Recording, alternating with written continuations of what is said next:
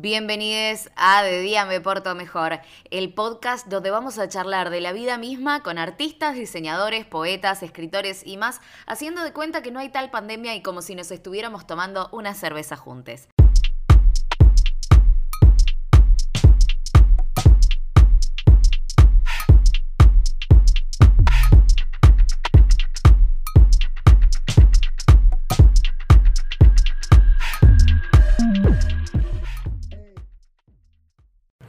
Detrás de Puerto Global, creador de videojuegos, asesor de emprendimientos, el mismo emprendedor desde vaya uno a saber cuándo. Con nosotros hoy en De Día Me Porto Mejor, Bruno Martínez, alias Bruno Reale, alias... Hola. Hola, hola, alias eh, un tipo me decía un amigo, el mil cosas. Porque siempre me preguntaba, dicen, ¿qué andas? No, hablando mil cosas. Siempre le decía lo mismo y me quedó. Sos como una mini pimer. Haces de todo. Más bien como una Jota. no. Según tu Instagram, que es arroba brureale, sos emprendedor digital, ludomancer empedernido y dueño de Puerto Global. Pero también sos músico, si mal no recuerdo. Eh, mira, yo hago muchas cosas, pero no me considero que soy la persona que hace esas cosas. Digo, me gusta hacer música, no soy músico, como que me gusta programar y no soy, no soy programador, digamos. Eh, no es lo mismo. ¿Cuándo sentiste que te conectaste con la música? Eh, la música es una cosa, bueno, particularmente vengo de una familia muy poco artística, mis viejos han sido administradores toda la vida y mi viejo era muy melómano de chico, tiene muchas historias donde él siempre se...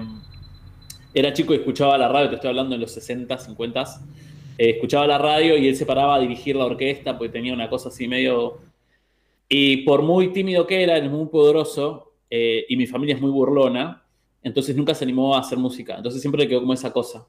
Entonces a mí muy chiquito me compraron un piano, o sea, me compraron un tecladito y yo tenía condición con la mano izquierda de la independencia. Entonces mi viejo me mandó a, en su momento solo música, en el piso de arriba. Eh, Janina, que ahora no me acuerdo el apellido, eh, Janina me enseñaba, me enseñaba música, es una multiinstrumentista que sigue dando vueltas por acá. Eh, me enseñó piano y algo y ahí arranqué. Eh, medio como un, sueño frustrado de mi viejo, pero a mí me encantaba. Eh, así que ese fue como el comienzo. Te hago esta pregunta porque cuando nosotros nos conocimos, ah, corría el año 1712, vos tocabas el piano y me acuerdo de haber ido a tu casa y que vos tuvieras un piano, un teclado en tu habitación y estábamos con Antonella Ochoa. Antonella Ochoa. Y Facundo Olmedo. Todo gente del poli. El polivalente de arte, todos los artistas. Todo muy, todo muy hippie, tirados en el piso, vos tocando el piano. Encima en Río Grande lo que pasa es que hay mucha gente, hay muchos músicos, tipo, por, por, metro cuadrado. Y, pero había muchos más guitarristas y había habíamos pocos que tocábamos el piano. Entonces siempre llamaba la atención que yo tocara el teclado, qué sé yo, porque todos tocaban la guitarra. Y eventualmente terminé volcándome también en la guitarra porque, porque nada, porque era lo más fácil de llevar, tipo. Y después, después de un tiempo, me, me volví medio adicto a, los instrumentos. Tipo, me, gustan, me gustaría, si tuviera mucha guita, me compraría muchos instrumentos, pero me compré un banjo. ¿Sabes tocar el banjo? Tengo un banjo, lo tengo, lo tengo ahí. Sé tocar algunas cosas, no soy un capo porque es otra cosa completamente distinta, pero algunas canciones me toco eh, y tengo algunos, tengo un temita que zapamos una vez con un amigo, después te lo paso, pero bizarrazo mal. Y siempre eso, el meme, tipo sacar el banjo en un lugar donde nadie se lo espera, tipo, ¿qué bien hace este chabón con un banjo? ¿Qué, ¿Qué, hay un yankee acá? ¿Qué, hace? ¿Música de country? ¿Qué esto es un pantano? ¿Dónde están los Bruno, respecto a los videojuegos, que es algo de lo cual yo soy absolutamente nula. Cuando empezaste a tener ese, esa cosita por los videojuegos, a tener esa atracción por los videojuegos? Bien, quizás no te enteraste porque era una cosa que lo teníamos con bastante eh, cautela, pero cuando nosotros éramos chicos jugábamos rol. Bien. Los juegos de rol eran juegos, juego de mesa donde vos eh, te ponen, hay un director que te pone en situación, suelen ser en entornos fantasiosos, ciencia ficción, góticos, ¿viste? hay distintos tipos de juegos. Te pones en situación, vos te haces un personaje y actúas. Entonces yo era el director, con mis amigos, con Antonio Gallo, con este, con Waldito, con Germán Frate, eh, con todos mis amigos que en ese momento, hasta, hoy, hoy en día seguimos, eh, nos seguimos juntando y todo, yo jugábamos rol. Entonces, cuando vos sos el director, vos tenés que crear la situación y hacer divertir a otra persona. Literalmente ese es tu trabajo. Bien. Vos tenés que, tenés que, a mediante la narración, es todo hablado, mediante la narración vos tenés que armar un mapa, tenés que armar una, secuencia, una problemática y hacer que la gente vaya jugando y se vaya divirtiendo en el proceso. Amaba hacer eso. Tipo, era de, yo no hacía nada, no hacía ninguna tarea del colegio, pero llegaba a mi casa y me ponía a dibujar mapas, me ponía a hacer historias, a escribir, a inventar personajes. Digamos, como tenía una cuestión muy de. Eh, me disfruto mucho ver a una persona jugando Después yo crecí toda mi vida creyendo que no sabía dibujar, que no podía hacer eh, programación ni en pedo, yo hice comunidades, que no, podía hacer nada, no había nada. Yo me fui a estudiar eh, Derecho, tipo, nada que ver. Eh, y después de un tiempo, cuando me encuentro con el desarrollo de videojuegos, me di cuenta que tenía un montón de elementos ya sabidos por haber hecho este trabajo. Yo hacía diseño lúdico, eso se llama game design hoy en día. Yo hacía game design cuando era chico, un montón, y, era como, era lo mismo. Y entonces ya me di cuenta y digo, no, che, va por acá cuando me di cuenta que podía laburar de eso y que era un laburo y qué sé yo, dije, no, no, chicos, lo siento. Lo siento las carreras. Lo siento las carreras tradicionales, perdón, mamá y papá, que quieren que yo estudie comunicación, que quieren que estudie algo más, más formal, ponele. Eh, arranqué por los videojuegos directamente. Que yo ya era un revicio cuando era chico. Mi hermano más grande se, iba a estudiar a Buenos Aires. Eh, te estoy hablando 2002, 2003 y, o antes inclusive, y volvía con el disco rígido, se le sacaba el disco a la compu y se lo llevaba, y venía a mi casa y lo metía, metía el disco rígido y tenía todos los emuladores, todos los juegos, y yo viciaba con él todo el verano. Eh, ah, le robaba todos los juegos y él cuando se iba me actualizaba y cuando volvía todos los años yo era como tipo un asado. Y lo jugaba por orden alfabético. O sea, ponía el, ¿lo viste en ese Nintendo que tiene 2000 juegos? Ponía el primero, lo probaba, no me gustaba. El segundo, tercero, así. Iba recorriendo todos y jugué millones de juegos era muy vicio yo cuando era chico. Bueno, también digamos que Tierra del Fuego eh, es propenso a decir, a buscar actividades que no requieran el estar afuera, por claras razones. Sí, sí, Y yo también, a ver, construí muchos vínculos con los videojuegos. Tipo, yo me acuerdo, tengo una memoria muy puntual que yo jugaba con Santiago Ringa, que hoy en día no, no, está muy junado porque se fue cuando éramos chicos, pero con él, con Francisco Champomier y con mi prima Victoria Monteroso, que es prima mía, nos juntábamos los cuatro sentados jugando al Pokémon. Yo había ah, conseguido un, ah, había conseguido un emulador para jugar en simultáneo. Entonces jugábamos los cuatro a la vez en la misma compu eh, al Pokémon, cada uno con su pequeña ventanita de Game Boy. Y los cuatro jugábamos y nos pasábamos los Pokémon todo. Y era una tendinitis, porque los cuatro en un teclado eran las flechitas y abajo los botones. O sea, tipo, tenías que jugar con una mano encima de la otra. Pero no sabes cómo nos cagábamos de risa, nos divertíamos un montón. Y hoy en día tengo esas memorias recontra atesoradas porque para mí videojuegos era interactuar, básicamente.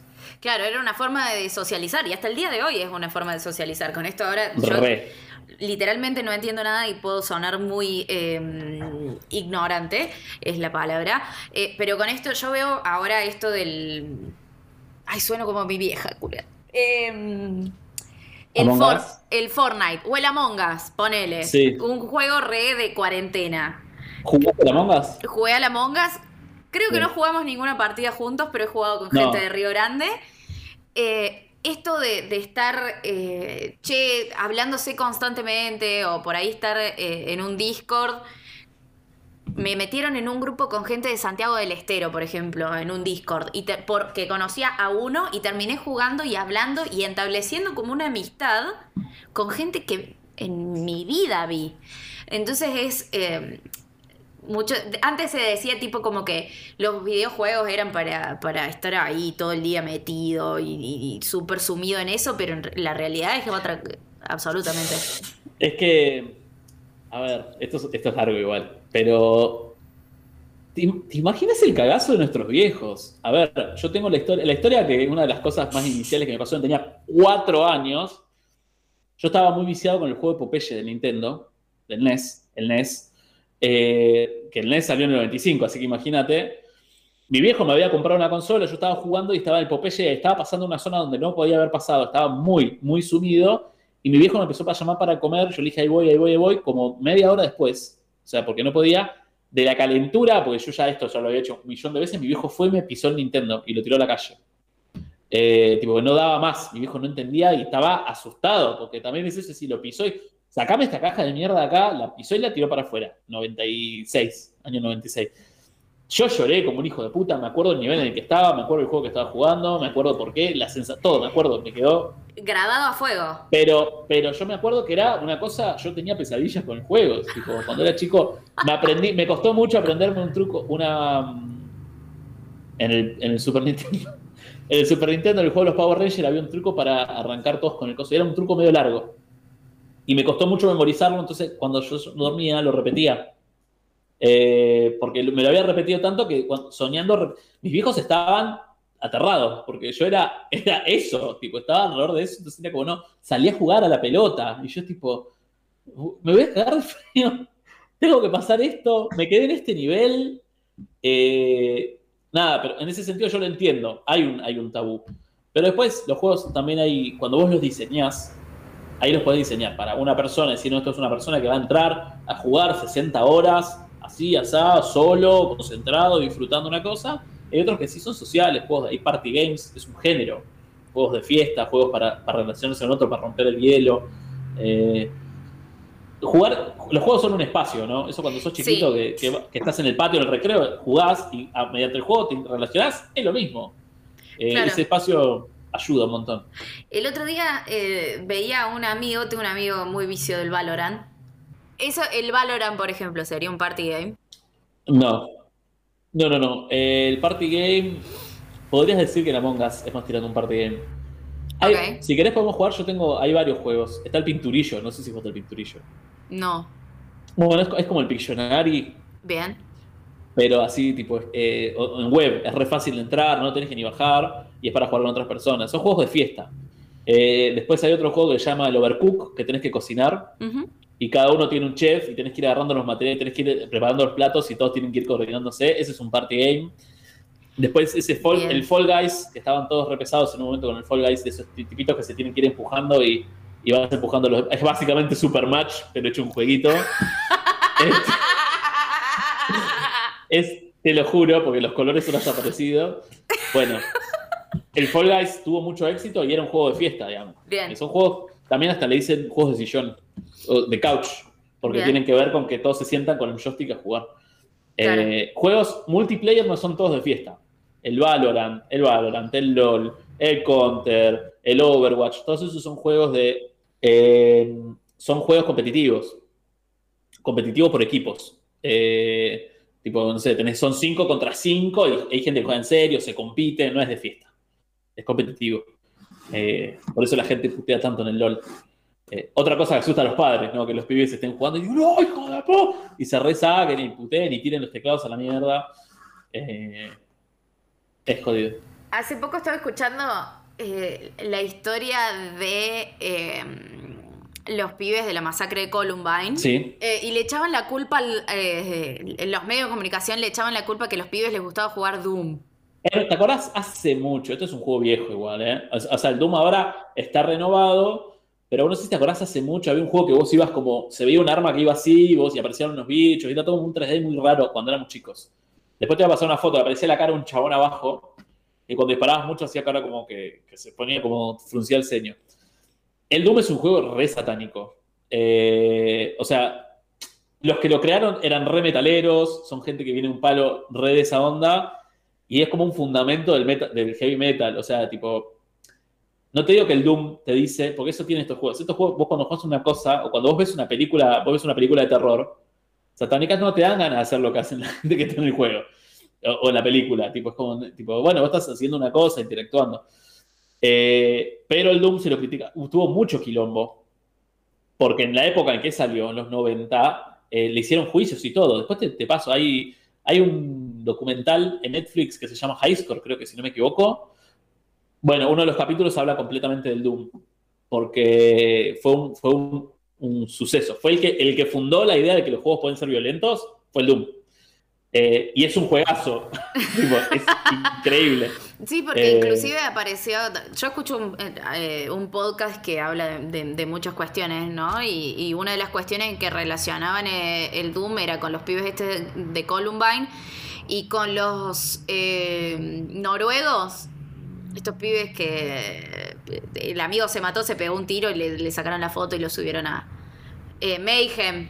Eh, entonces era como, fa, tan violento es esto, fa, qué onda, para que lo relacionen todo. Lo mismo con los juegos de rol. Sí, los juegos de rol, bueno, los juegos de rol no, no tienen que ver. Pero, o sea, sí, obviamente también hay, hay, una, hay un montón de pelis, hay un montón de cosas que le sacan el cuero a los juegos de rol, pero son reflejos de las personas. A ver, un juego de rol yo mi juego de rol, por ejemplo, nunca permitía, eh, qué sé yo, bueno, el gore lo evitaba, nunca permitía situaciones muy violentas, este tipo, interpersonales. Obviamente se cagaban a trompada, pero siempre ponía bichos, nunca ponía, tipo, bueno, a ver, el GTA, ¿viste? Tipo, bueno, maten gente, a ver.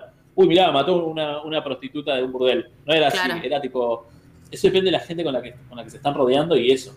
Lo que sí quizás puede pasar, que pasa con cualquier tipo de arte, es que vos podés validar eh, ciertos comportamientos, como que vos lo naturalizás o lo normalizás. Es como lo mismo con un libro. A ver, si yo al chabón le doy a leer eh, eh, mi lucha y el chabón, bueno, va a normalizar un montón de cosas y va a tener un montón de cosas en cuenta. Volviendo, volviendo a tus, em, tus aficiones. Vos con los videojuegos conectas el dibujo, la música, el mismo, los mismos juegos o, esta cuestión de, de, crear el juego que a vos te gusta eh, ¿cómo haces para no caer en la monotonía? ¿De los juegos que juego o los juegos que creo? Los juegos que creas. Eh, porque.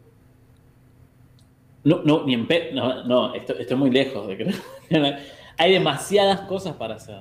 Eh, y hay demasiados sentimientos que uno quiere generar. A ver, yo tengo una cuestión. Bueno, esto ya es más personal, pero yo soy una cuestión inter, soy una persona que interpersonalmente tengo como esta cuestión de querer siempre que la otra persona se sienta de cierta manera. Yo también jodo que tengo un síndrome de anfitrión todo el tiempo, ¿viste? Yo quiero que vos estés bien y si vos estás mal, bueno, te quiero cambiar el humor, te quiero hacer, o si no, no te das cuenta algo, te quiero hacer pensar, eh, te quiero hacer reflexionar, sentirte más acompañado. Todas esas cosas se pueden transmitir en un juego. Eh, y siempre hay un chiste también, eso también, me gusta hacer reír a la gente, entonces es tipo, hay, muchos, hay muchos temas y muchas cosas que están pasando todo el tiempo. Eh, entonces mis juegos, qué sé yo, tengo un juego donde mm, que son de jam, digamos, casi todos los juegos que hago en general son de jam, son, son rápidos y cortitos. Eh, tengo un juego donde tenés que juntar, eh, estás en el trabajo, tenés una bazooka de papel, o sea, básicamente tiras bolas de papel y vienen tus compañeros con más papel, papeleo y si te tocan te sacan vida. Y vos tenés que juntar razones para vivir, o sea, los corazones son razones para vivir. El tema es que vos podés juntar qué te da razones de vivir. Eh, un cuadro, o sea, tipo el arte, un perrito, la comida y, las series, digamos. Esas son las cuatro cosas que te dan como razones para vivir. Entonces vos la vas juntando y tenés que evitar que te la saquen tus compañeros y al final tenés que ir al medio de la sala y hay una especie de Pentium, una compu del sacrificio, eh, donde vos si te quedas parado cambias razones de vivir por, ganancia. Eh, entonces cambias tu vida por plata. Entonces tenés que, agarrar, tenés que agarrar vida y cambiarla sin que te maten. Y mientras más plata tenés, más compañeros te vienen a dejar tus cosas encima. Entonces hay una bajada re sobre el trabajo de la burocracia, sobre cuáles son las razones de vivir. Es como también es una impresión artística de en qué momento estamos y cuáles son las cosas que nos preocupan. Eh, y para mí, y para mí, sí, obviamente, que no, no tiene otro sentido. Y, la, cómo encontrás el placer en esas pelotudeces en vez de decir, che, conseguirte una casa y realizarte en el estudio económico, es tipo, no, un perrito y la comida. Tipo, es como. Eh, entonces, nada, hay una bajada, hay una gracia, a la vez hay una crítica. Eh, y así con cada, cada juego que hago es tipo, bueno, este va a ser tierno, este es bardero, este va a ser. Eh, quiero que la persona esté en trance y se recebe jugando. Siempre hay algo que quiero generar. Entonces, con eso nunca, nunca termina siendo lo mismo, digamos te tiene que hacer, te tiene que hacer reaccionar, digamos, en ese sentido. Si no te hace reaccionar, si es un embole. ¿Qué es lo que te inspira? ¿O qué podés decir, puta, esto que pasa me inspira? Eh, hay una cosa muy puntual. Hay muchas igual, pero hay una que es tipo. Me inspira mucho eh, la cosa genuina. ¿No? Bien. Eh, no necesariamente. Ah, viste una cosa. Pero siempre siento que la mayoría de los artistas, la mayoría de la gente siempre está un poco posando, ¿no? Cuando conozco a alguien o veo algo o consumo algún producto de alguien que yo sé que no está posando en absoluto y es lo que es, eso me inspira un montón. Eh, porque me da como esa sensación de decir, ah, mirá, se puede, y mirá como la, persona esta no tuvo ese miedo o ese pudor o esas cosas y, se mandó. Por ejemplo, yo siempre jodo y hablo mucho de Aurora, de la cantante. Eh, que aún así, haciendo un género que yo quizás no consumía, aún sí siendo una persona con la que yo no me siento identificada, porque yo no soy como ella, la siento tan, cuando va a una entrevista o cuando va a cualquier lado, la siento tan cagándose de risa y tan tan sin posarle a nadie, que nos desconcierta a todos, y sin tan desacartonada, que me, da muchas ganas de ser así, digamos, como, ah, bueno, se puede ser una persona genuina y, y poder llegar lejos, digamos. Eh, entonces eso a mí me inspira en general. Eso es una cosa, ¿no? Y tengo otras, pero me parece que esa es la más clara que cuando lo veo, es tipo, qué, qué zarpado quiero hacer esto. Eh, quiero hacer más cosas, digamos. ¿Cuántos tatuajes tenés? Uno solo. ¿Qué dice tu tatuaje? Mi tatuaje dice Sé el oasis. Eh, sí, sí, sí, significa ser, o sea, ser algo cuando no hay nada. Eh, es un poco la sensación que tuve cuando me volví a Río Grande, la verdad. No es que no había nada, porque algo había, pero yo sentía que era un desierto, digamos, que, no, que dentro de mi campo y lo que yo hacía, para la gente como yo, no había absolutamente nada, entonces era como, bueno, para, hay que, hay que hacer algo, o sea, que, algo, que no haya nada no significa que no vaya a haber nunca nada, digamos. Entonces, ser la primera chispa donde, en, los lugares donde uno está y siempre tener esa iniciativa, eh, me marcó. Encima tiene una historia el tatuaje, porque me la tatuó mi amigo Hernán Gainza, el chico que vivía conmigo cuando se estaba por ir a China. Eh, después de estar un año completo trabajando en Puerto, medio como un sueño compartido, eh, él se decide ir porque estaba la novia allá, qué sé yo, y yo no me, nunca en mi puta vida le dije, che, me quiero tatuar, nunca nada. Y cuando se estaba por ir, estaba tatuando, gastando toda la tinta que le quedaba para llevarse unos mangos. Eh, y le dije, che, tatuame. Y dame cinco minutos. Y me senté y diseñé mi, mi tatuaje. Eh, y me lo tatué. Y él como, encima fue a las 4 de la mañana y a las 9 de la 9 de la mañana tenía el vuelo. Eh, así que fue como a las apuradas. Quedó bastante bien. Le busqué una letra rusa porque me gusta toda la, toda la estética soviética, siempre me gustó. Bien comunista todo. Trosco. Bien anarco-trosco. Che, y nada, bueno, bienvenido al oasis es la frase de Puerto, que es este refugio, y bueno, ser el oasis era como la actitud que ahora me lo usan, lo usan para bardearme los chicos de la comunidad. Porque yo cada, vez que puteo, digo, este es un pelotudo, eh, no está haciendo el oasis. Eh, me agarraron para la joda. Pero bueno, nada, también es eso, ¿no? Ser, ser también un lugar seguro. Eso también siempre lo, lo destaqué, que acá falta mucho, porque acá todo es muy hostil. En ese sentido, ser un lugar donde una persona se puede expresar sin que le hagan nada, ¿qué estás haciendo? Cualquiera, ah, no sé yo. Eso no existe acá. Lo saco patadas en el orto, básicamente. Eh, y yo también, para mí, ser una persona segura o ser un lugar seguro para otras personas es como muy importante. ¿Tenés algún método de creación? a la hora de sentarte y decir, quiero hacer esto, arranco por acá? Decime qué producto y te digo. Quiero hacer un mapa para un juego de rol. Un mapa para un juego de rol. Bueno, si es de calabozos y dragones. Vamos con calabozos y, dragones. Lo primero es, eh, obviamente, conseguir todos los materiales. me busco una hoja Canson grande. Eh, quizás más o menos pienso que, cuál va a ser el entorno donde va a estar. Pongo música al taco del, tema. Por ejemplo, si es Calabozos y Dragones, me pongo, no sé, eh, la música de Juego de Tronos, ponele. O eh, yo, sé, yo sé mucho, por ejemplo, si era de piratas, yo sé mucho de Piratas del Caribe. Eh, todo lo que Hans Zimmer lo amo. pongo esa música, me introduzco y me aíslo un poco. O sea, no, no respondo mensajes ni nada, como que me siento hacerlo. Porque si yo lo corto, y en general cuando lo corto y vuelvo, cambia mucho. y después nada, intento de sumar la mayor cantidad de detalles posibles. Lo suelo terminar en una o dos sentadas como mucho. ¿Y en el caso de un videojuego? Bien, ahí sí cambia. Eh, lo primero que hago es intento saber qué es lo que quiero que sienta la persona que lo va a jugar. Eso es como lo que, lo que tiene que dirigir todo el diseño. Si yo no, a ver, yo quiero que Ro juegue esto y diga, este, uy, la puta madre, qué ganas de ir a comer una tortilla. Entonces voy a hacer un juego alrededor de eh, levantar la tortilla y ver gente comiendo tortilla, disfrutando. Entonces, yo voy a armar todo, o sea, voy a tener que pensar el juego en, ese entorno. Entonces yo te digo, bueno, ¿cuánto tiempo tengo? Eh, si son dos días, tengo que hacer una temática que yo más o menos lo puedo medir en tiempo, que sea muy sencilla. Entonces yo te digo, por ejemplo, ¿qué puede hacer que una tortilla te sea más apetecible? Y quizás te digo, bueno, la persona que te lo sirve, eh, los materiales que le vas a poner encima, eh, humito, o sea, el calor, eh, colores vívidos. Entonces yo más o menos ya me doy una idea por solamente lo que quiero hacer. Y te digo, bueno, el juego este yo te lo estoy inventando ahora, ¿no?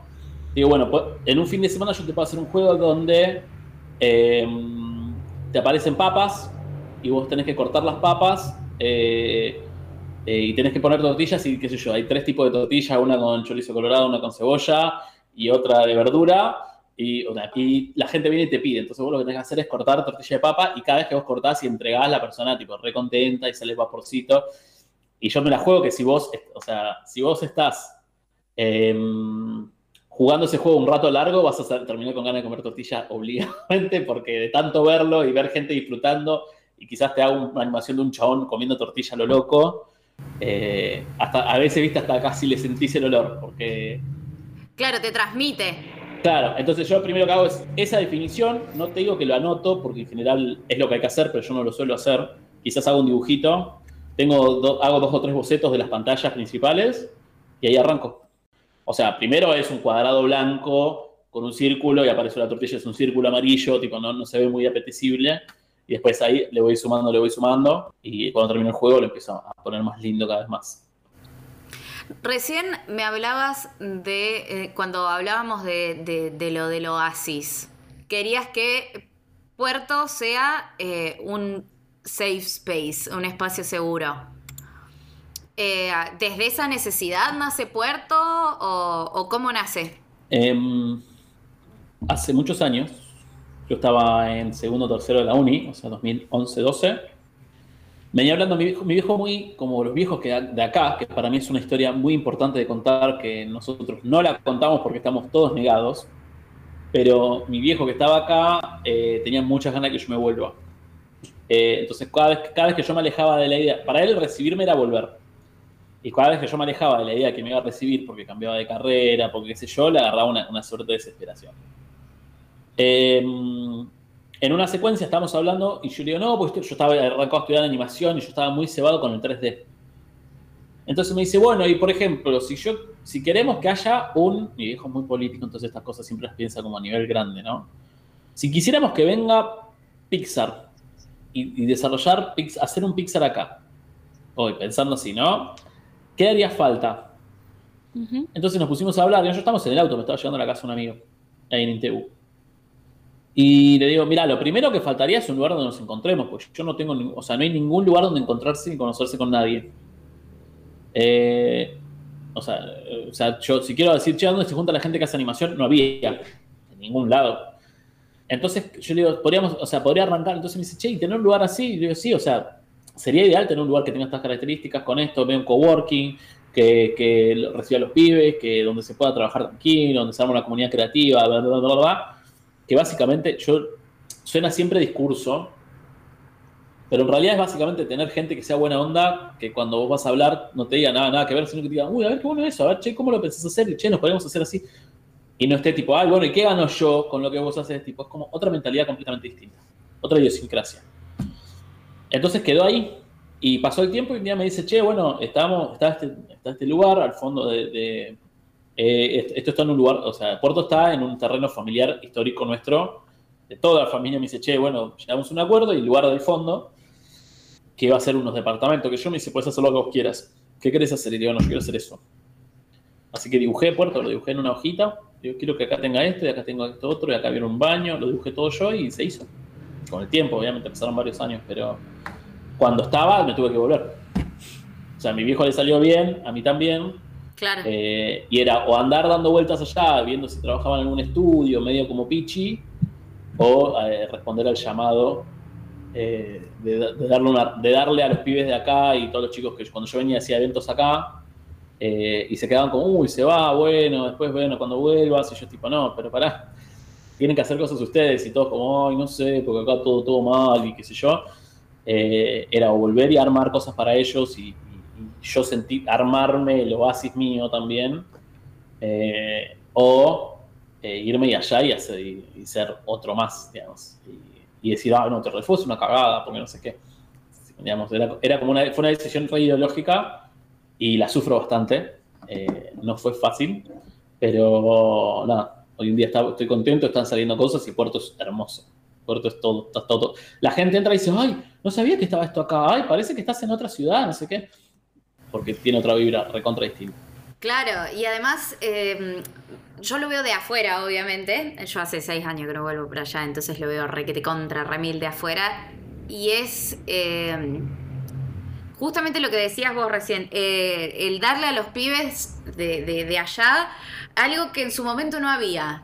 Es, es, una frase, yo también un poco lo espero y creo que hay gente que ha sido así conmigo, entonces yo también no es que, que soy el primero que se le ocurre y que bien, sino pero es, es la frase esa que dice, sé el adulto que necesitabas cuando eras un niño, pero menos, otro, otro tatuaje, o sea, tipo, es así.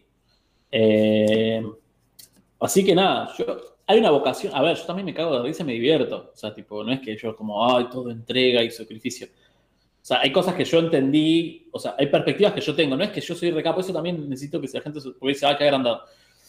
No es que yo soy recapo, es que yo vi, estuve sentado y estuve comiendo con gente muy capa que me trató distinto y entendí por qué era capa. Y no era capa porque escondía la información. Entonces es como que yo me digo, che, pero pará. Claro, la gente grosa no es que está todo, eh, le dan todo y esa persona ya es re grosa, sino que estuvo en un lugar más tranqui, lo trataron bien. Cuando quiso estudiar, los viejos le dijeron, bueno, anda, no estamos seguros, pero fíjate, viste, no, andaba corriendo atrás de, ay, no, viste, eh, hacer una cosa seria, digamos, como que tuvo otra, otro entorno y eso le dio la posibilidad. Entonces digo, che, bueno, no es, tan inalcanzable. Todo lo que creamos nace desde una necesidad, como decíamos recién con, Puerto Global. Y vos creaste disclaimer para el programa de, Metro, Hagan Silencio. ¿Qué es lo que sentiste que había que aclarar o, hablar francamente al respecto para crear disclaimer? Em, Porque es un nombre muy fuerte el disclaimer. Es lindo, me gustó. Estaba muy orgulloso. Creo que, creo que la columna no está a la altura del nombre. Eh, ¿Qué es lo que pasa con qué es lo que me pasa con esta ciudad? Te diría provincia, pero ni me animo a decir hablar de Ushuaia, porque no, no, conozco mucho. ¿Qué me pasa con esta ciudad? La gente no se hace cargo de las cosas. La gente no, se, no habla bien las cosas.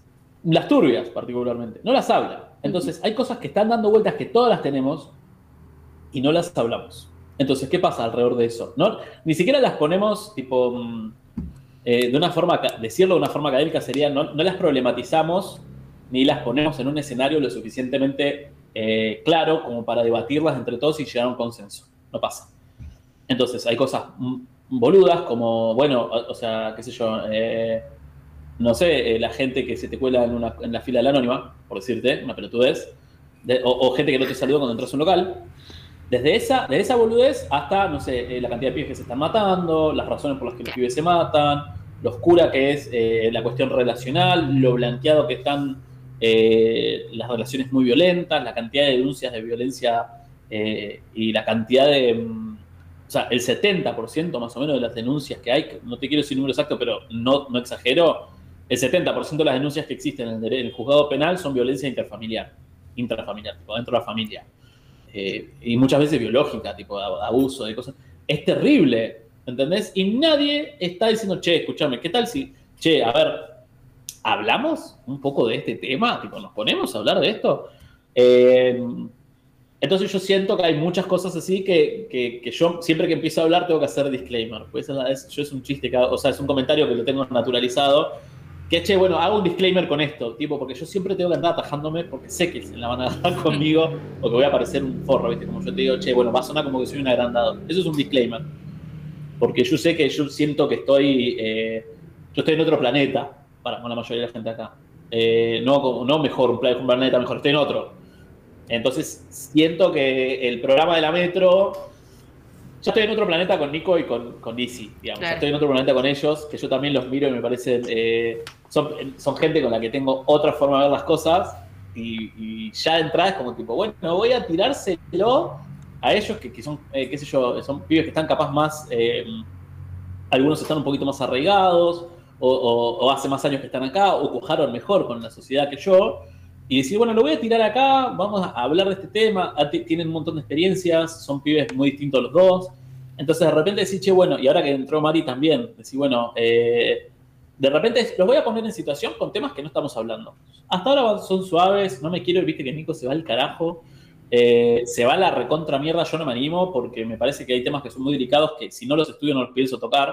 El tema del suicidio es una cosa que a mí me cruza mucho, eh, porque el tema salud mental, ya el ser el oasis para mí es uno de los pilares de la salud mental. Eh, y es como que no estoy capacitado para hablar de eso. O sea, estoy capacitado para, para sentirlo, para vivirlo, porque sé que es una problemática y me, la dueño y me la apropio y es, parte, es mi responsabilidad la salud mental de los pibes que están acá. Que nadie más siente eso, ¿no? Pero el disclaimer es eso, es decir, che, bueno, las cosas que no te están avisando muy bien y que como que la sociedad, el, común, es como que no, no, te avisa. Che, nadie te dice, che, que en realidad quizás irte a estudiar no te salva la vida, y no es como lo mejor que te puede pasar en el show. Sí, está bueno, pero guarda. Eh, che, son como opiniones no populares. También podría ser un popular opinion el, el nombre. Queremos hablar de la plata. Yo se lo tiré porque yo sabía que los chicos son emprendedores, que el tema de la plata, eh, viste, es una cosa que están todos así. Bueno, vamos a hablar de la plata como concepto. Vamos a emblematizarlo. Así que nada, esa fue un poco la idea. Y salió el tema de los bitcoins y la, minería y cómo eso nos caga el medio ambiente. Yo lo entendí rápido, el tema, o sea, yo me metí un poco, lo entendí rapidísimo. Claramente yo no me, no me agarra la ludopatía porque la reconozco. Digo, mm, esto es ludopatía, man, esto es ganas de timbiar. Y yo ya los veo a los pibes que yo, es, una, es un gesto que reconozco del casino, ¿entendés? Tipo, Claro. Es un cosa, no, viste, una separación, pero bueno, no, pero si le metes y qué sé yo, y eventualmente va a subir, es lo mismo, tipo, el tipo que el viejo que va, se engancha y dice, no, ya me va a salir la máquina, ya me va a dar, es lo mismo. Eh, yo me introduje porque hay algunos elementos tecnológicos realmente interesantes en el blockchain, pero no, y tengo alguna, estoy haciendo un pequeño minado, qué sé yo, hicimos una inversión con un amigo que nos salió como el carajo, porque ahora todo se fue para, para atrás, pero digamos, para estar interiorizados en el tema y que no nos agarre desprevenido. Pero nada, están todos ahí como. Entonces, bueno, hablemos de eso. Hablemos. ¿De verdad está bien que te están cebado, que te están cachondo con la idea? ¿De, verdad? Claro. O, estás exagerando? ¿O por qué, te, por qué te pica tanto? ¿No? ¿Qué te empuja tanto? ¿Por qué está tan blanqueado que esa actitud está bien en nuestra sociedad? Bueno, ese es un tema re complejo los ciberemprendedores que hay ahora, los que te hablan y te dicen, hola, disculpa, ¿querés ser tu propio jefe? Eh, y, todas esas cosas son como eh, tóxicas. Mira, bueno, justo dijiste si emprendedor, está Tony, Tony Wett, que es un chaval. Sí, Tony Wett. Tony Wett no es uno de lo amo, lo amo a Tony Wett. Está recontrametido y está fogoneando la movida, pero yo creo que es un chaval bastante consciente. Acá destruyeron el concepto de emprendedor, lo hicieron bosta, lo hicieron bosta. Porque para empezar, emprendedor es la persona que, que tiene una, la persona o ambiciosa o autoempleada en el concepto actual que hay. Eh, o sea, si yo voy y me junto, a ver, te compro estas tres latitas a 10 y salgo y las vendo a 15, yo soy un emprendedor. No sos un emprendedor. Estás haciendo una changa, estás haciendo un pequeño comercio, o estás sacando unos mangos de una transacción comercial. Y se terminó. Emprender, emprender es patear las cosas, es pinchar cosas que no, están, es apostar, poner tiempo y guita y, esforzarse como un desquiciado, como lo que está haciendo Lisi eh, de, Tour. O sea, donde nadie hizo nada, bueno, me pongo la rosca, rosca, rosca, hasta con la máquina de coser y meta que y buscando por todos lados y, rasqueteando los recursos. Él está emprendiendo. Él está empujando algo que encima tiene un, un impacto grosso a nivel o sea, tiene un objetivo hermoso y, ha tenido un impacto real porque posta de toda la ropa que están haciendo y todo es así sustentable. Y todo. Eso es un emprendedor. Una persona que está empujando, que emprende, que agarra y, como que dirige un barco. El tipo que viene y te dice, che, no, me compré una placa y la puse a minar, uh, emprendedor. No, las pelotas, un chabón que puso un capital y está, está juntando guita. Está haciendo caminar la plata, entre comillas. Sí, sí, trabajar la guita. Eh, eh, las tenés que hacer trabajar. Y esa, esas movidas yo puse el otro día. Una chica se me acercó y me dijo, che, bueno, tengo una oportunidad de qué sé yo. Eh, es una, trampa que yo entiendo que la gente con esta idiosincrasia cae. ¿Por qué funciona? ¿Por qué se constituye esta persona? ¿Por qué esta persona no hace otra cosa? Porque esta persona tiene una posibilidad de tener éxito, ¿no? Entonces habla de, de la ambición de esta gente, de que le importa la plata, mejor si no tienen que trabajar mejor, de que muchos están esperando. O sea, está esta idea que te puede caer un, negocio millonario de la nada. Eh, y después esta cuestión de la timba, ¿no? Hay gente que, tiene guita y no sabe qué hacer y la quiere, la quiere invertir en algún lado y, y la mete en cualquier lado. Pero abrite un OnlyFans. Abrite un OnlyFans, buscate un laburo digno. Hay que poner el cuerpo, loco. Pero bueno, nada, qué sé yo. Em, yo creo que yo estoy muy, soy muy fan de producir.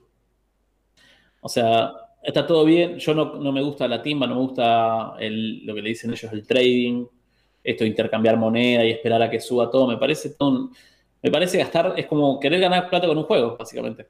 Eh, para empezar, le quita la gracia al juego. Eh, porque nada, el juego es divertido cuando no, estás perdiendo tus bienes. Cuando no podés perder tu casa.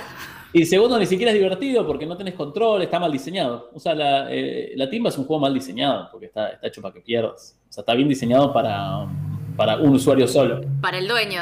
sí, o sea, si te pones a hacer una balanza realmente en game design, está mal diseñado porque la mayoría de la gente siempre sale perdiendo. Entonces es como, ¿qué estamos haciendo? Y ahí acabamos de conectar Disclaimer con los bitcoins, con el emprendedorismo, con los videojuegos que veníamos hablando hace un rato. Yo ahora te voy a decir nombres de personas famosas de la provincia y del país y quiero que me digas una palabra automático por cada nombre que yo te diga. Ok, no soy tan rápido para estas cosas, ¿eh? No importa, tómate el tiempo que, que sea necesario. Colazo. Colazo. Eh, cemento pintado, man. colazo, cemento pintado y monstruo. Monstruo, la palabra monstruo siempre me gustó de colazo. Jorge Martín. Washi, obviamente. me lo regalaste, boluda. Es Washi. Walter Busemi. Eh, Walter Busemi. Walter Busemi. Eh, es muy galpón de esquila, ¿no? Es galpón de esquila, es, es muy, es muy de esa, noción de la misión, ¿viste? Sí, sí. Muy ahí. El padre Sí, sí. El padre Sin con un chumbo. El padre Sin le andaba con un, revólver una vez se mató un tipo. Porque, porque pasaba un perro. Esta es una noticia que yo tengo un montón de historias así. Él, él, cuidaba por ahí, porque él andaba armado, y se le metió, viste, siempre andaban los cimarrones, andaban los perros salvajes. Y se metió un perro y medio como, no sé si le tiró o casi le tira y resulta que atrás venía el, dueño, un chabón venía como a buscar al perro, no era un perro salvaje, sino un perro que se había escapado y casi le tira. Se armó un requilombo con eso porque andaba el chabón armado. o sea, andaba con un... Era un gaucho de campo, porque en el campo esas cosas son así. el chabón anda con un chumbo de chap, regolo. Eh, así que casi, casi le tira un flaco. El viejo era bueno, ¿eh? eh parece que era un chabón... Las cosas, ¿sabes por qué? Una de las cosas que más hacía es que le daba bendición, o sea, como que dejaba pasar cosas que la iglesia normalmente no dejaba pasar. Tipo, casaba gente divorciada, este, a, hijos de segundas nupcias le, los bendecía. Entonces todos tienen la historia de que era un cura piola. Eh, por eso el cura gaucho, ¿no? Eh, pero bueno, era un viejo de campo. o sea, tipo, no nos olvidemos. Eh, Cristina Kirchner. Este. Uy, no, no, amo a Cristina. La chabona es como que está parada en su lugar y está dispuesta a, luchar por eso. Eh, férrea sería. Me, a zarpo en poeta ahí. Me pongo muy espineta. ¿Le espineteo? Sí, férrea del alba. Ah, no, no, mentira. Resistente para mí. Es una persona que resiste mucho. Se aguantó muchas cosas, se aguanta muchas cosas. Fabiana Ríos. Fabiana Ríos. Eh, sí, lo que tengo la tengo muy relacionada con los docentes. Me parece que se, la pasó puteando, era medio docente ella y se la pasó puteándose con los docentes. O sea, terminó con mucho conflicto con los docentes. Entonces, tipo, conflictos con la docencia, tipo, siempre, siempre sé que era eso. Y si no, Lilita Carrió. Porque entró con el Ari. Yo no porque me olvido. entró con el Ari. Entró con Lilita Carrió. Chiquito Martínez. Chiquito. Vos sabés que, bueno, chiquito, mi viejo fue el que nos puso chiquito, o sea, el que, el que lo propuso como candidato. Lo que pasa es que siento que algunas, o sea, ya siento que tengo que, algunas cosas tienen que ser importantes y de rato, que yo, me decís chiquito y me acuerdo de la boina, tipo, es como que pienso en pelotudo. No, y es que está bien, es que es una, manera de, de, su imagen. Sí, a mí chiquito me da de patriarca, porque viste, está toda la familia, tiene una familia gigantesca y él como que todos atrás de él, tipo, es como que Bueno, yo hoy me junté con una amiga que es medio, es sobrina nieta, no sé qué, tipo chiquito, tiene una prole gigante, es como el patriarca, y todos abajo, toda una línea de, gente que, no, que le sucumbió, pero bueno, está ahí. Eh, para mí es así, ¿viste? La boina, eh, que setea también. Eh, qué sé yo, tiene, tiene sus detalles. tengo muchas cosas, son, son personajes que los tengo muy construidos, entonces me cuesta simplificar. Mauricio Macri. no, no. Nada, o sea que he hecho un esfuerzo tremendo por vaciarlo de mi cerebro, tipo, que no exista. Para mí Mauricio fue es un, er, es un error de la Matrix. Para mí, Mauricio es en esa llamada de Zoom importante donde estamos todos, el nenito que entra gritando sexo, que nos pasó hoy. Es el nenito desubicado que no, no tendría que haber sucedido nunca. ¿Qué hace acá? Eh, a ver, en los jueguitos pasa mucho que cuando vos estás programando haces pelotudeces y después te olvidas de corregirlas. Eh, entonces, tipo, pones, bueno, no sé qué pito va acá y después queda pito adentro del juego. es ese error. Mauricio es esa joda que quedó ahí adentro, ¿no? Un chiste quedó. Washi, ¿qué tenés para decir de Washi? Washi me salvó un trabajo práctico una vez. Cuando yo, cuando yo estudiaba, yo estaba, yo estaba muy preocupado por reivindicar la cuestión cultural mía. Yo estuve una búsqueda heavy, una cuestión cultural. Y para mí, para mí, bueno, ¿ves? Acá hay una cosa. Para mí, es tan cultural Washi como Walter Buscemi. Mirá cómo nos vamos a la recontra mierda. Para mí lo bizarro es parte de lo nuestro y que todos sabíamos que era bizarro y nos mirábamos como, ¿qué onda esto? Es muy bizarro. Y nos acordamos, y es parte del imaginario. Pero para mí, bueno, Washi eh, me salió un trabajo práctico. Yo estaba estudiando comunicación social y teníamos que hacer crónicas. Eh, crónicas eh, narrativas. Entonces yo hice una crónica del cementerio de, Río Grande. Y cuando tuve que describir un personaje, describí a Washi dando caramelos en la plaza, en la plaza Almirante Brown. Y tipo, como no pudiendo lidiar con los caramelos porque el traje era un desastre, eh, y los nenes, tipo, les chupaban huevo washi, la querían el caramelo y listo, porque no se comen ninguna, ¿viste? Porque los pies tienen eso, este, como, bueno, sí, dame. Tipo, no, les, no se comen, ay, el washi. Tipo, ah, dale, dame un caramelo.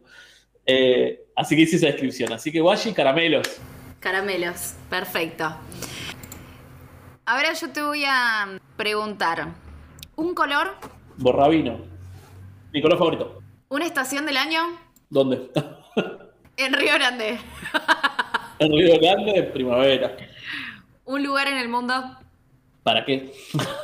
Bruno, la puta madre. y bueno. Eh, lo que pasa es que decir Río Grande es regoma. Mi casa, podés decir, no sé. A mí me gustó, bueno, acá es la parte, la parte cheta, pero me gustó mucho Nueva York. ¿Un sueño que tengas? Un sueño tengo. eh, un sueño que tenga eh, que no hacer nada porque funcione la comunidad de desarrollo de videojuegos y que funcione. Mi sueño. Golpearme en la cabeza y quedar inconsciente y cuando me levanto pasaron un montón de cosas. Tipo. Goodbye Lenin. Sí, mal, me levanto y, hay una rusa soviética. Capaz que se liberan sin yo soy el tirano no me Capaz que yo los estoy. nadie avanza porque yo estoy echando los huevos y capaz que si me dejo, lo dejo tranquilo, prospera. ¿Una película? Amelie. No. Eh, muy igual, pero. Scott Pilgrim contra el mundo. Peliculaza. Peliculaza. ¿Una serie? Estoy entre Juego de Tronos. Lo que pasa es que Brooklyn Nine-Nine es muy buena igual. Eh, o eh, Better Call Saul. Que eh, para mí está muy underrated. Estoy entre esas tres, pero Juego de Tronos a morir. Me gusta el libro igual. ¿Un anime? Mm, me pusiste en un kilómetro también. Pero hoy te digo, Boku no Hiro. Es, uno que está en emisión. Que literal, dos cuando lo termino de ver, me, siento mejor persona. Me dan ganas de hacer cosas buenas. Y eso me parece un tremendo eh, logro de un anime. ¿Una canción? Suave. Como la, no la puedo. Hace un mes que no me la puedo sacar. Así que suave, ¿Un disco? Mm. Uy. Haría la famosa, la más marañera de decirte Artaud. O Pescado 2, que es más marañero todavía. Pero me parece que Fragile de Yes es un disco entero que me lo, he comido 150 millones de veces. Me parece que es la, unidad de disco que más me funcionó a mí, que más me gustó y más feliz me hizo. Y después hay una de, se usó para uno de los temas de Yes, se volvió meme, entonces es como, eh, como que los, los cierra por todos lados. ¿Un juego? ¿Un juego? La verdad que es, es, es terrible. Yo te voy a decir hoy el Sims. ¿Uno, dos, tres o cuatro? Cualquiera. Te diría el, el uno. Bien clásico, bien básico. Con Isabel Novato. Con lo, Lo Lápida. lápida. Eh, pero porque el otro. Hoy me puse. Hoy me levanté, hoy me duchaba, no sé por qué. Digo, che, la cantidad de mambos que nos dimos cuenta jugando al Sims, ¿no? Decís, che, ¿qué necesidad tengo de esto? Qué pesado, mi personaje está haciendo esto. Esto es ¿cómo, cómo nos reflejamos y cómo nos refugiamos en el Sim? O sea, cómo, nos- cómo un juego que nos. Un juego que es simular nuestra propia vida nos ha hecho descubrir un montón de cosas. A mí, el Sim, y me parece red trans, o sea, es un, un juego que no lo juegan tanto gente que juega. No juega gente que no juega. Eh, entonces, nada, me parece un, un juegazo. ¿Un libro? Mm, mi planta de naranja lima. Clásico. El primer libro que leí tenía 13 años y me destrozó el corazón. Yo no lo leí porque todo el mundo me dice que le, le hace verga. Y Yo lo leí, no estaba preparado. Me dieron un libro, me dijeron, este es un libro lindo, lo leí y dije, no, ¿por qué? ¿Por qué? ¿Por qué? Un golpe bajo tiene, no, es terrible. Pero ahí descubrí que podía llorar con un libro. Que podía llorar con, con una historia, en realidad. ¿Una palabra? No dice nada. Una palabra. Tengo una palabra que es em, autodiligencia. Ok. Autodiligencia significa que vos te motives a vos mismo y no te tengan que andar empujando. Que no es lo mismo que iniciativa, que no es lo mismo. es- en inglés es self-driven. Autonomía, es lo mismo. Pero me gusta más la palabra autodiligencia. Me gusta. Interesante. Y lo último. ¿Qué le dirías al Brunito adolescente? Eh, ¿De cuántos años? 15 años. Plena adolescencia. 15 años. Eh, uf. No quiero caer en la pelotuda de. Para empezar, la más pelotudas es tipo comprar Bitcoin, comprar dólares. Eh, esas pelotudeces no quiero caer. Pero es que yo siento que todo lo que le diría hoy no lo entendería.